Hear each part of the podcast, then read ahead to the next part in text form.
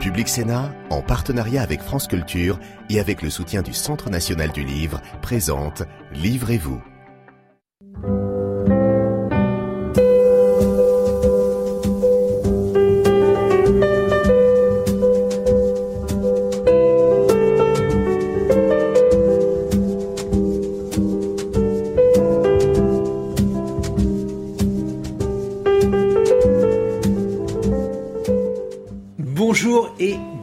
Sur Livrez-vous, votre émission littéraire sur Public Sénat en partenariat avec France Culture. Alors aujourd'hui, nous avons décidé d'oublier la crise, vous savez, la crise que vous savez, pour se faire plaisir, pour parler littérature et nous avons convié euh, trois des romanciers les plus populaires de l'époque actuellement en librairie et je vais d'ailleurs immédiatement vous les présenter. Tout d'abord, elle est à mes côtés, Tatiana Drenet, bonjour. Bonjour. Vous publiez Les Fleurs de l'ombre aux éditions Robert Laffont et Héloïse Dormesson et puis euh, on la voit à l'écran, Virginie Grimaldi, bonjour. Bonjour. Et que ne dure que les moments doux, c'est votre ouvrage publié aux éditions Fayard. Et puis enfin, grâce au miracle de la technique, Joël Dicker qui est en Suisse. Bonjour Joël.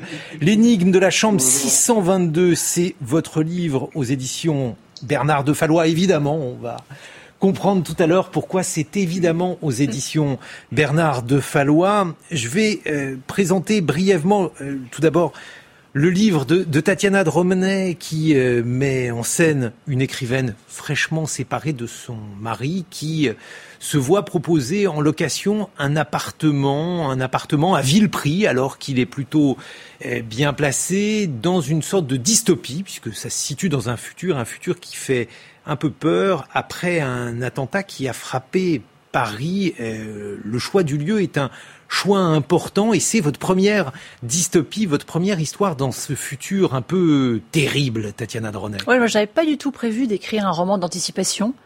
Ce n'est pas d'ailleurs euh, quelque chose, le genre de littérature que je lis d'habitude, à part Margaret Atwood, que, j'admire évidemment Pourquoi? beaucoup. Bah parce que je, je trouve que la, la, la, Servante écarlate et la série qui en était tirée euh, a été tellement inspirante et tellement euh, permet d'exploser de, un petit peu les, limites du futur, de, ce qui pourrait se passer.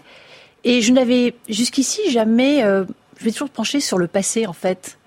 Et là, mais sans me dire, je vais écrire un roman d'anticipation ou, un, ou une dystopie, j'ai imaginé donc ce, futur très proche, hein, puisque c'est dans une quinzaine d'années, et donc cette, cette romancière euh, qui est assez échaudée puisqu'elle euh, vient de se séparer, et on va découvrir pourquoi, euh, de, son mari, elle emménage dans une espèce de résidence d'artiste mhm. très très moderne où, tout pourrait vraiment aller très bien, tout est programmé. Tout a l'air parfait. Voilà, elle a même une assistante virtuelle euh, qui s'appelle Mrs. Dalloway qui, s'occupe de, de, gérer son quotidien, sa sécurité, euh, l'appartement. Donc elle, elle pense qu'elle va pouvoir écrire on, lui dit euh, qu'on va la loger là parce que euh, l'entreprise qui s'occupe de cet ensemble dit nous accordons une importance capitale à l'essor des arts sous toutes leurs formes.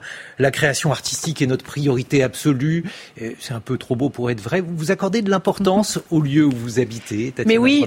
J'ai toujours exploré les lieux dans, mes livres et donc ici j'ai décidé d'aller un fil conducteur y compris Mais oui, premier Et, et j'ai décidé d'aller au fond de pourquoi les lieux m'intéressent autant et c'est pour ça que j'ai choisi d'évoquer dans ce roman deux ombres littéraires euh, immenses, deux monstres sacrés de la littérature, qui sont Virginia Woolf et Romain Gary, qui sont aussi très attachés aux lieux, euh, très, qui ont écrit sur les lieux. Et d'ailleurs, je suis allée moi-même dans la maison de Virginia Woolf, Monk's House, près de Brighton, et j'ai été très inspirée par ce que j'ai vu et ressenti là.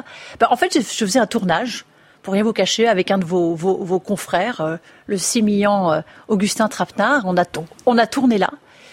Et j'ai été très inspirée par ce que j'ai ressenti là. Et en fait, ce qui m'intéresse, les lieux sont, sont les endroits où on peut imaginer ce qui s'est passé, mais où, on peut ressentir aussi ce qui s'est passé. Et donc, ce, ce, livre est un, une, une, une, invitation à la, à la paranoïa, inspiré par un lieu hyper connecté, moderne, mais là où dans mes romans précédents, l'ennemi pouvait être le voisin du dessus mhm. ou la mémoire des murs, là en fait l'ennemi est la maison elle-même, cette fameuse maison connectée, ce qu'on appelle les smart homes, qui savent beaucoup trop de choses sur nous. Et donc justement, comment est-ce que l'intelligence artificielle s'immisce dans notre intimité à tous les niveaux? C'est ce que j'ai voulu explorer. Alors vous savez, l'un des avantages de la période actuelle, Tatiana, c'est qu'on peut voir l'intérieur des écrivains. Alors ah, Joël, il triche un peu parce oui, que Joël, on voit rien. Virginie, on, on, voit quand même euh, où vous êtes. Euh, il y a beaucoup de livres. Comment vous avez classé d'ailleurs vos livres? Vous les avez classés par couleur? Pendant le confinement, oui, euh, je, je les ai classés par couleur. de ceux qui ont rangé leur bibliothèque. qui ont rangé toute la maison, oui. Pendant le confinement, on s'occupait comme on pouvait. Et oui, d'ailleurs, vous avez un intérieur raccord avec euh, ce que vous racontez dans Et que ne durent que les moments doux. Euh, autrement dit, l'histoire d'une mère de famille. En fait, il y a une superposition entre une histoire d'une mère de famille qui voit ses enfants partir et l'autre qui accueille un enfant, euh, un enfant prématuré. Je, je crois que c'est une histoire qui se rapporte un peu à la vôtre, Virginie Grimaldi.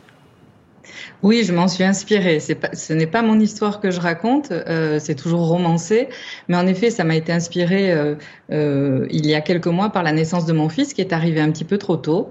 Et l'histoire a commencé à se raconter dans ma tête quand il était en réanimation euh, j'ai eu besoin, je pense, de m'évader de ce lieu qui m'angoissait beaucoup. On a eu très très peur. On a vite été, été rassuré. Euh, on a vite su mhm. qu'il allait vivre, euh, mais c'est toujours très très anxiogène. Et je crois que j'ai eu besoin de, de m'extirper de ce lieu et en même temps, c'était c'était des émotions brutes que j'ai eu besoin de poser sur papier rapidement. Et on retrouve là aussi l'une des choses qui a fait votre succès, Virginie Grimaldi. Vous aimez raconter des histoires de résilience. Oui, c'est vrai que la, façon dont on se relève après avoir après être tombé, euh, la façon, euh, en fait, les, points de bascule, ça, m'intéresse beaucoup. Euh, je, je, suis fascinée comme on a la capacité de se remettre de tout. J'ai l'impression vraiment qu'on peut qu'on peut s'adapter à tout. Alors on s'en remet pas forcément euh, à l'endroit, on s'en remet pas forcément euh, en aussi bon état. On est parfois un peu abîmé, mais j'ai le sentiment qu'on peut euh, qu'on peut se remettre de tout. Et ce sont des chemins qui m'intéressent beaucoup. comment on fait? Comment on fait pour se relever quand on est tout au fond? Voilà, c'est quelque chose que j'ai expérimenté aussi. Il y a un événement dont je pensais ne jamais me relever, qui est intervenu il y a dix ans. Euh, et, j'ai réussi à me relever. Donc c'est euh, vrai que c'est un, thème qu'on retrouve souvent dans mes romans. En lien avec l'écriture, cet événement que vous évoquez qui s'est déroulé il y a dix ans, vous l'avez surmonté en écrivant? Euh, non, pas, je, je, ne pense pas. Il y a un de mes romans qui évoque euh, ce, ce, cet événement, euh, mais je ne pense pas. Alors j'ai écrit pour moi, oui, j'ai écrit euh, beaucoup, j'ai posé toutes mes émotions, euh, mais je, je, je, ne pense pas. Ça a dû contribuer à la guérison, à la réparation, mais je, ce n'est pas l'écriture qui m'a sauvée en tout cas. Tatiana Dronet, justement, il y a euh, différents traumatismes dans Les Fleurs de l'ombre, l'ouvrage que vous publiez chez Robert Laffont, et il y a en particulier la séparation, une séparation dans un contexte de, tromperie, une tromperie euh, que Clarissa, l'écrivain que vous mettez en scène, ne pardonne pas à son mari. C'est vrai qu'elle va découvrir euh, une certaine forme d'adultère, on va pas en dire plus. Il s'agit d'un futur proche. on peut imaginer ce que ça pourrait dire. J'ai voulu aussi, à ma manière, euh, c'est là où je rejoins euh, Virginie Grimaldi, je m'intéresse aussi beaucoup à la résilience. Euh, dans tous mes livres, j'essaye de comprendre justement comment comment on se remet après être tombé, comment on, peut retrouver de l'espoir finalement dans dans des passages très sombres. Clarissa, au début de ce, ce roman, effectivement, est confrontée à à cette trahison de son mari qu'on découvre à la fin. Donc ne regardez pas la fin surtout. Mais il y a aussi euh, tout ce qui euh, euh, incorpore au, niveau du travail de, de l'écrivain lui-même. L'écrivain n'est pas un robot et donc est forcément fragilisé par l'émotionnel. Euh, par les traumatismes qui reviennent. Et, et, dans cette maison un peu inquiétante, euh, ultra connectée, mmh qu'elle a dû paramétrer, euh, on va découvrir justement que ces traumatismes reviennent petit à petit alors qu'elle pensait euh, s'en être sortie. Donc c'est une forme de résilience aussi que je raconte là. Alors je précise quand même aussi, Guillaume, qu'il y a une fin lumineuse. Il ne faut pas croire que parce que j'ai mis en scène une dystopie avec euh, des, éléments très angoissants concernant le futur, le climat, les insectes, les attentats. Je voudrais que mes lecteurs comprennent qu'il y a quand même une fin lumineuse on va pas dire un happy end parce que c'est pas mon genre, mes lecteurs le savent, mais bon, je les laisse apaiser. En tout cas, il y a beaucoup de points communs entre votre roman et euh, celui de Joël Dicker, euh, L'énigme de la chambre 622. Euh, chez vous, Joël, il est question d'un écrivain qui poursuit une intrigue, d'un lieu inquiétant. pourquoi avoir décidé, vous aussi, de, mettre en scène un écrivain, Joël Dicker?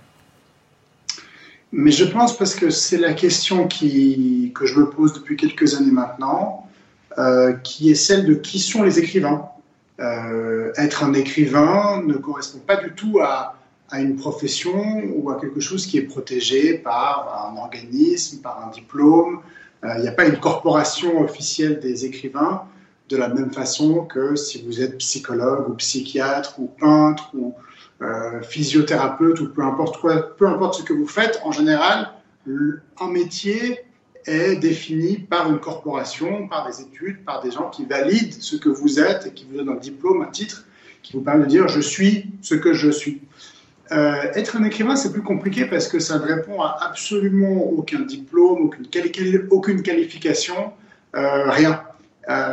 Est-ce qu'un écrivain, est-ce que est un écrivain celui qui écrit pour lui-même une fois par année parce qu'il a deux trois semaines de calme et qu'il écrit ce qu'il a envie de faire. Est-ce qu'un écrivain est celui qui écrit tous les jours, même si c'est que son journal? Est-ce qu'un écrivain est celui qui est publié par un éditeur et donc qui peut être lu par n'importe qui? Euh, Moi, je pense qu'être un écrivain qui a envie de l'être, qui se ressent en tant que, en tant que tel, sans qu'on mesure euh, s'il euh, il écrit euh, plus ou moins, ou s'il est édité ou pas. Mais c'est une question que je me pose beaucoup parce que moi, je l'ai vécu pendant très longtemps, j'ai écrit des romans que personne n'a Semble-t-il ce que vous racontez euh, dans ce livre-ci, euh, l'écrivain avec un E qui se prénomme Joël et le vôtre. Je, cite un extrait de, de, votre livre, Joël Dicker. À cette époque-là, j'avais 26 ans, je venais de terminer péniblement mes études de droit que j'avais passées à écrire des romans. Tous les jours, au lieu d'aller à l'université, j'étais allé chez ma grand-mère qui avait libéré l'une des pièces de son appartement. C'est vous? C'est moi. Non, ça, c'est bien moi. C'est un. Alors attention, je, fais, je précise ici que l'énigme de la chambre 622 est un roman, c'est-à-dire que c'est une fiction. Mais la particularité de ce livre par rapport au précédent, c'est que de temps en temps, on a euh, des, petits interludes sous la forme de récits et dans lesquels je raconte mon amitié et l'aventure euh, littéraire assez folle que j'ai vécue avec mon éditeur Bernard Defalois, qui est décédé en janvier 2018 euh, qui, ça a été le point de départ du livre. J'avais envie de raconter Bernard à mes lecteurs, de, raconter ce personnage absolument incroyable qu'il a été. Et donc ça a commencé sous forme de récit. Et puis dans un deuxième temps, je me suis dit, mais au fond, je devrais rendre hommage à Bernard avec un roman, puisque ce sont les romans qui nous ont permis de nous rencontrer, lui et moi. Et j'ai englobé ces petites parties de récit dans un roman, dans une fiction, dans laquelle, par contre, j'ai gardé le prénom du narrateur euh, dans la partie fiction Joël, par cohérence avec les parties de récit où il y a un Joël, mais dans le récit, c'est bien moi qui parle, alors que dans la fiction, le Joël qui est le narrateur est un, est un personnage. Tatiana Dronet, vous aussi, est une écrivaine. Je vous vois venir. Alors dites-moi la vérité. Clarissa pourrait être moi dans, dans une quinzaine d'années. Elle est franco-britannique. Euh, sauf qu'elle était géomètre avant. Hein. Moi, je l'ai pas été. J'ai commencé à écrire à l'âge de 10 ans. Mais vous avez une obsession pour les lieux. Oui, mais elle était, elle les mesurait. C'est une obsédée du cadastre. Moi, je suis allée au fond du cadastre pour essayer de comprendre justement d'où venaient mes obsessions. Mais Clarissa, c'est pas moi. Mais comme les lecteurs pensent que c'est moi, c'est rassurant. À la limite, je me dis, j'ai réussi à créer un personnage euh, qu'ils pensent euh, crédible et réaliste. Mais si vous me connaissiez un tout petit peu mieux, Guillaume, vous, vous sauriez que c'est pas moi. Mais je vous laisse croire. Virginie Grimaldi, vous, euh, votre roman, il est aussi bilingue parce que euh, il est à la fois écrit en, jeune et, euh, j'allais dire, en français. Il y a des chapitres qui sont ponctués par des échanges de SMS où les jeunes en question écrivent en SMS. Oui, c'est Élise, la, la, maman de 50 ans qui voit ses enfants euh, quitter le nid, qui échange avec eux par SMS. Donc c'est vrai que les échanges ponctuent euh, le roman pour apporter un petit peu de légèreté, euh, parce qu'elle est, c'est une maman très protectrice euh, qui leur envoie des textos pour savoir s'ils ont mangé assez de légumes, s'ils ont euh, vérifié leur taux de cholestérol, si ce ne sont pas eux dont on parle à la radio euh, dans, dans l'incendie. Lorsqu'il y a des catastrophes, voilà. En fait, vous mettez en scène des angoisses de la vie ordinaire, qui sont des angoisses terribles, le fait d'avoir un enfant prématuré, bon, dans une situation, disons, précaire, et puis une autre angoisse qui, elle, est, est, moins prégnante, mais qui est là aussi, voir le nid se vider. Oui, c'est ça. J'avais envie de parler de, de, ces deux instants charnières dans la, dans la maternité, dans la parentalité. Euh, le moment où on devient parent, euh, qui, est, euh, qui apporte son lot d'angoisse, euh, que l'enfant soit prématuré ou pas. Hein, D'ailleurs, je crois que l'enfant naît, on met au monde en même temps un enfant et des angoisses. On n'est plus jamais tranquille. Et, euh, et ensuite, le, le, le, moment où on les voit quitter le nid et où on doit apprendre à cohabiter avec soit la solitude, soit son mari, soit quelqu'un d'autre mais en tout cas, euh, dans le cas de mon personnage, elle doit euh, apprendre à se connaître elle, parce que pendant 20 ans, elle s'est oubliée au profit de ses enfants, et elle, ne connaît même plus ses goûts. À un moment, elle se retrouve au cinéma, euh, elle se dit, tiens, je vais aller me faire un ciné, et arrivée là-bas, elle ne sait pas quel film voir, parce que à chaque fois, elle allait voir des films qu'aimaient ses enfants. Mais alors, ça renvoie là aussi à un thème que vous avez souvent traité, des, des femmes, par exemple, qui s'oublient au fil de leur vie euh, Oui, alors je, je, ne sais pas si je l'ai souvent traité. Oui, en effet.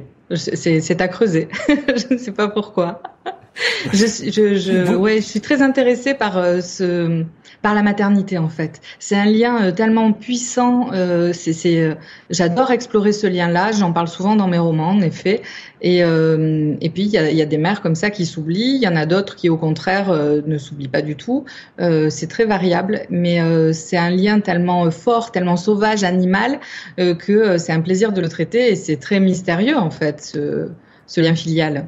Alors Virginie Grimaldi, pour avoir la réponse à votre question, peut-être qu'un psy peut être utile. En tout cas, Joël Dicker, vous, il y a l'un de vos personnages qui va en voir un pour comprendre l'un de ses actes manqués. Et il faut dire aux téléspectateurs que votre roman est le télescopage de deux mondes. Il y a donc l'écrivain qui mène une enquête. Et puis, il y a le monde de la banque patrimoniale suisse. Il ne faut pas imaginer, en fait, des, traders. Ce sont plutôt des gens qui vivent dans un univers feutré, feutré et violent, bien sûr. Pourquoi avoir décidé de, vous intéresser à ce monde-là, Joël Dicker? Mais donc, effectivement, c'est l'univers de la banque privée, c'est-à-dire un univers très discret, euh, dans lequel, historiquement, en Suisse, beaucoup de gens de l'étranger venaient mettre de l'argent à l'abri. C'est resté d'ailleurs aujourd'hui alors, à l'époque, c'était un monde dans lequel parfois les, gens échappaient au fisc dans leur pays. C'est plus le cas aujourd'hui. Mais la banque privée reste un endroit privilégié parce que la Suisse est un pays calme et stable.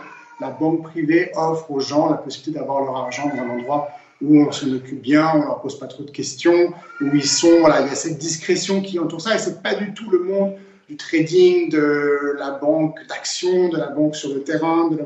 C'est un univers très feutré et, et très mal connu.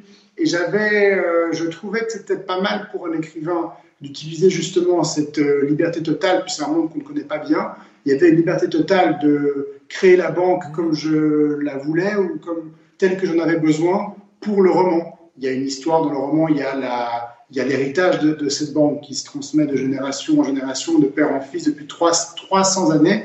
Et voilà qu'un jour, euh, le président de la banque décide de ne pas transférer cette banque à son fils, mais de laisser le conseil de la banque décider qui est la personne la plus à même d'en prendre les rênes. Et donc tout ce fonctionnement-là, qui est un fonctionnement qui est inventé, euh, j'ai pu le faire parce que justement les banques privées sont des banques, sont des entreprises qui sont possédées par des familles et donc dans lesquelles on peut s'arranger un peu comme on, comme on veut. Donc c'était pas tant pour raconter le monde de la banque euh, que surtout pour avoir un univers que je pouvais euh, créer comme je, comme je le voulais. Et qui, évidemment, va dans le sens de la représentation que l'on se fait de la Suisse, puisque euh, vous avez pris plaisir à mettre en scène votre pays, Joël Dicker.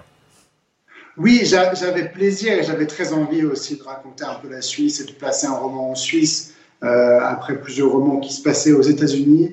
J'avais envie de, raconter ce pays et, euh, qui est le mien et de, le décrire aussi. C'était une occasion pour moi de parler un peu de mes sentiments pour la Suisse, pour Genève, la ville où je suis né et où je vis, et d'affirmer un peu cette, identité suisse qui est la mienne et qui était pour certains, surtout en Suisse, pas très clair parce qu'on me disait mais vous êtes un auteur édité en France avec des romans qui se déroulent aux États-Unis, votre part de Suisse, elle est où? Alors elle est évidemment intrinsèque à ce que je suis, Euh, je suis suisse et donc peu importe qui médite et peu importe où se passent mes livres, je suis un romancier suisse qu'on le veuille ou pas. Mais j'ai ressenti ce besoin de, de me reconnecter avec la Suisse aussi en en faisant le terrain de jeu de ce roman. Ce qui est d'ailleurs euh, le cas pour Paris, puisque Paris est l'un des personnages, ou en tout cas la toile de fond de cette dystopie, Tatiana Dronet. Alors un Paris un peu inquiétant, puisque j'inflige à la, Tour hmm. Eiffel quelque chose d'assez spectaculaire. Euh, c'est un Paris qui a été euh, en partie reconstruit. et d'ailleurs, ce qui est assez ironique, c'est que le Paris que je détruis dans ce livre est un Paris que j'ai beaucoup exploré puisqu'il est présent dans tous mes romans, que ce soit Rose où j'explore comment Haussmann à repenser Paris, dans Elle s'appelait Sarah, dans Sentinelle de la pluie où je mets en scène une, crue majeure de la scène qui se passe maintenant. Je pense qu'il y a beaucoup de choses à dire sur Paris. À Paris. Non, non, j'en veux pas. Paris, j'en veux pas. Je suis fascinée par Paris. Mais c'est vrai aussi que hum, imaginer Paris dans un futur proche euh, me plaisait beaucoup, même si euh, je, vous rassure tout de suite, hein, je, je n'ai pas effacé Paris de la carte du tout, mais j'ai voulu explorer ce, ce pari euh, futur euh, un peu angoissant. Alors c'est une dystopie euh, qui se termine bien, tandis que Virginie Grimaldi, vous, on vous a collé un peu à tort l'image d'être une écrivaine de, feel-good books, de livres qui mettent de bonne humeur, alors qu'en fait il n'y a pas que cela dans vos ouvrages, et finalement on le voit bien dans ce dernier livre d'ailleurs. Non, alors j'ai rien contre les étiquettes, hein, euh, même si euh, je trouve qu'elles elles cantonnent un petit peu à, elles, nous restreignent un peu. Euh, et je ne déteste pas euh, dire, euh, entendre dire que mes livres font du bien. Il y a pire, mais je me dis pas quand je commence à écrire un roman, je vais faire du bien. il va se terminer bien. On parlait de happy end tout à l'heure. mes livres ne se terminent pas toujours bien, même rarement. Je, tiens à raconter la vie, pas à, à l'enjoliver, pas à la rendre plus légère. Donc je, je, ne sais pas pourquoi euh, on m'a collé cette étiquette. Peut-être parce que je mets de l'humour. Euh, je prends un petit peu de distance avec de l'humour, mais c'est plutôt de l'humour euh, cynique. Euh, et en tout cas, j'aborde des thèmes euh, qui me touchent beaucoup et qui sont, je crois, pas tellement légers. On a parlé, Joël Dicker, de la manière dont vous rendez hommage à la Suisse, à la littérature, et il y a l'un des fils que l'on perçoit, qui est celui de Belle du Seigneur, euh, le roman d'Albert Cohen, qui est présent au travers notamment d'une histoire d'adultère, et puis euh, parce que euh, c'est probablement l'un des plus suisses des écrivains auxquels on pense, en tout cas, Belle du Seigneur, Joël Dicker. Oui, absolument. Alors, c'est un, c'est l'auteur genevois qui, à mon avis, a rendu le plus bel hommage à Genève dans la littérature. Belle du Seigneur est, le roman qui m'a donné envie de devenir euh, un écrivain. Je, me rappelle quand j'ai lu ce livre, et dans la version poche, je crois que le livre va faire 1000, 1200 euh, pages. Et à chaque page que je lisais, je disais, oh, plus que 1100 pages. Mon Dieu, plus que 1050 pages, plus que 900 pages. Et chaque page qui passait était une angoisse euh, parce qu'elle était lue et que je ne pourrais plus retrouver. Alors je savais que je relirais ce livre. C'est un des rares livres que je relis, mais je savais que la relecture ne serait pas pareille parce qu'il n'y aurait pas cette virginité extraordinaire, ce moment unique quand vous découvrez un, roman qui vous plaît autant. Et j'avais envie aussi voilà, de, lui rendre hommage à travers ce livre. Il y a d'autres auteurs. Hein. Le livre est parsemé euh, d'hommages à différents auteurs parce que je reste aussi dans cette idée de cette question dont on parlait avant, de l'écrivain. Qui sont les écrivains Comment est-ce qu'on devient un écrivain. Puis toutes, toutes, ces questions qu'on nous pose souvent à nous auteurs, on dit mais comment vous avez eu cette idée? C'est votre inspiration vous, vous, vient de quel endroit exactement? Comme s'il y avait une boîte magique dans laquelle on, on ouvrait, on piochait dedans euh, différents éléments du livre, alors que ce qui nous inspire,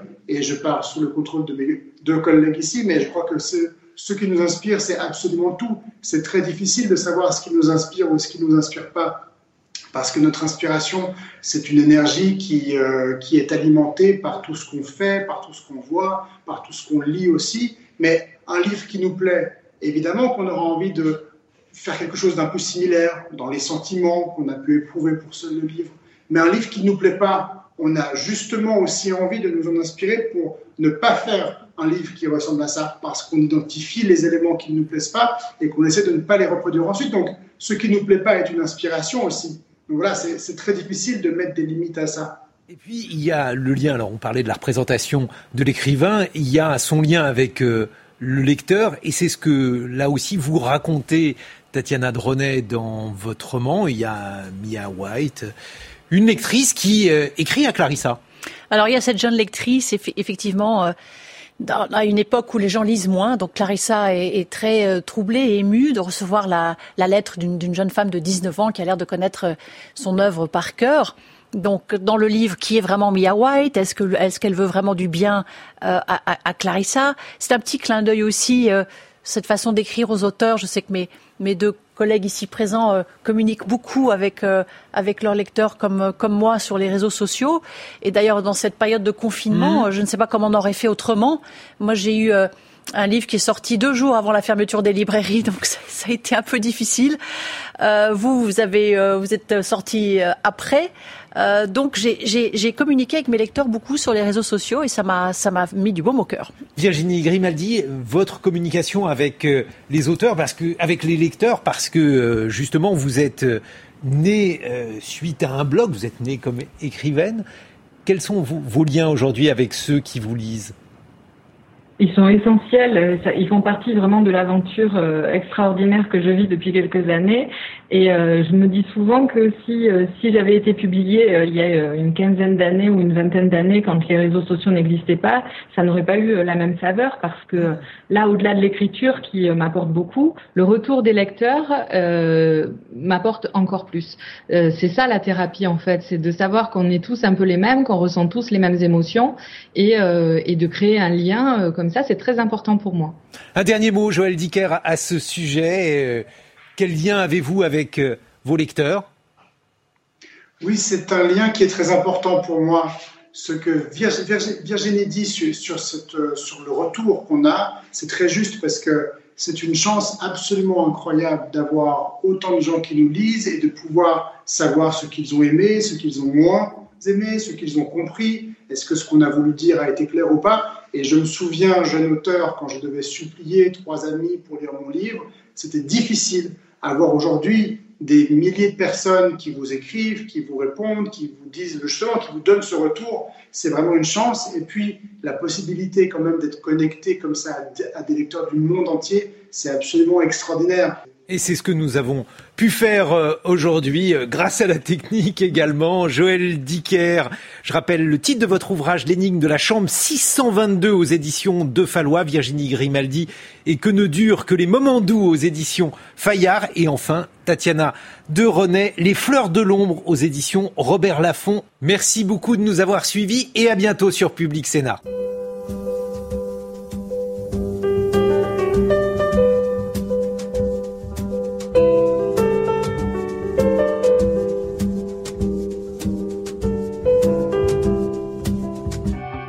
Sénat, en partenariat avec France Culture et avec le soutien du Centre national du livre, vous a présenté Livrez-vous.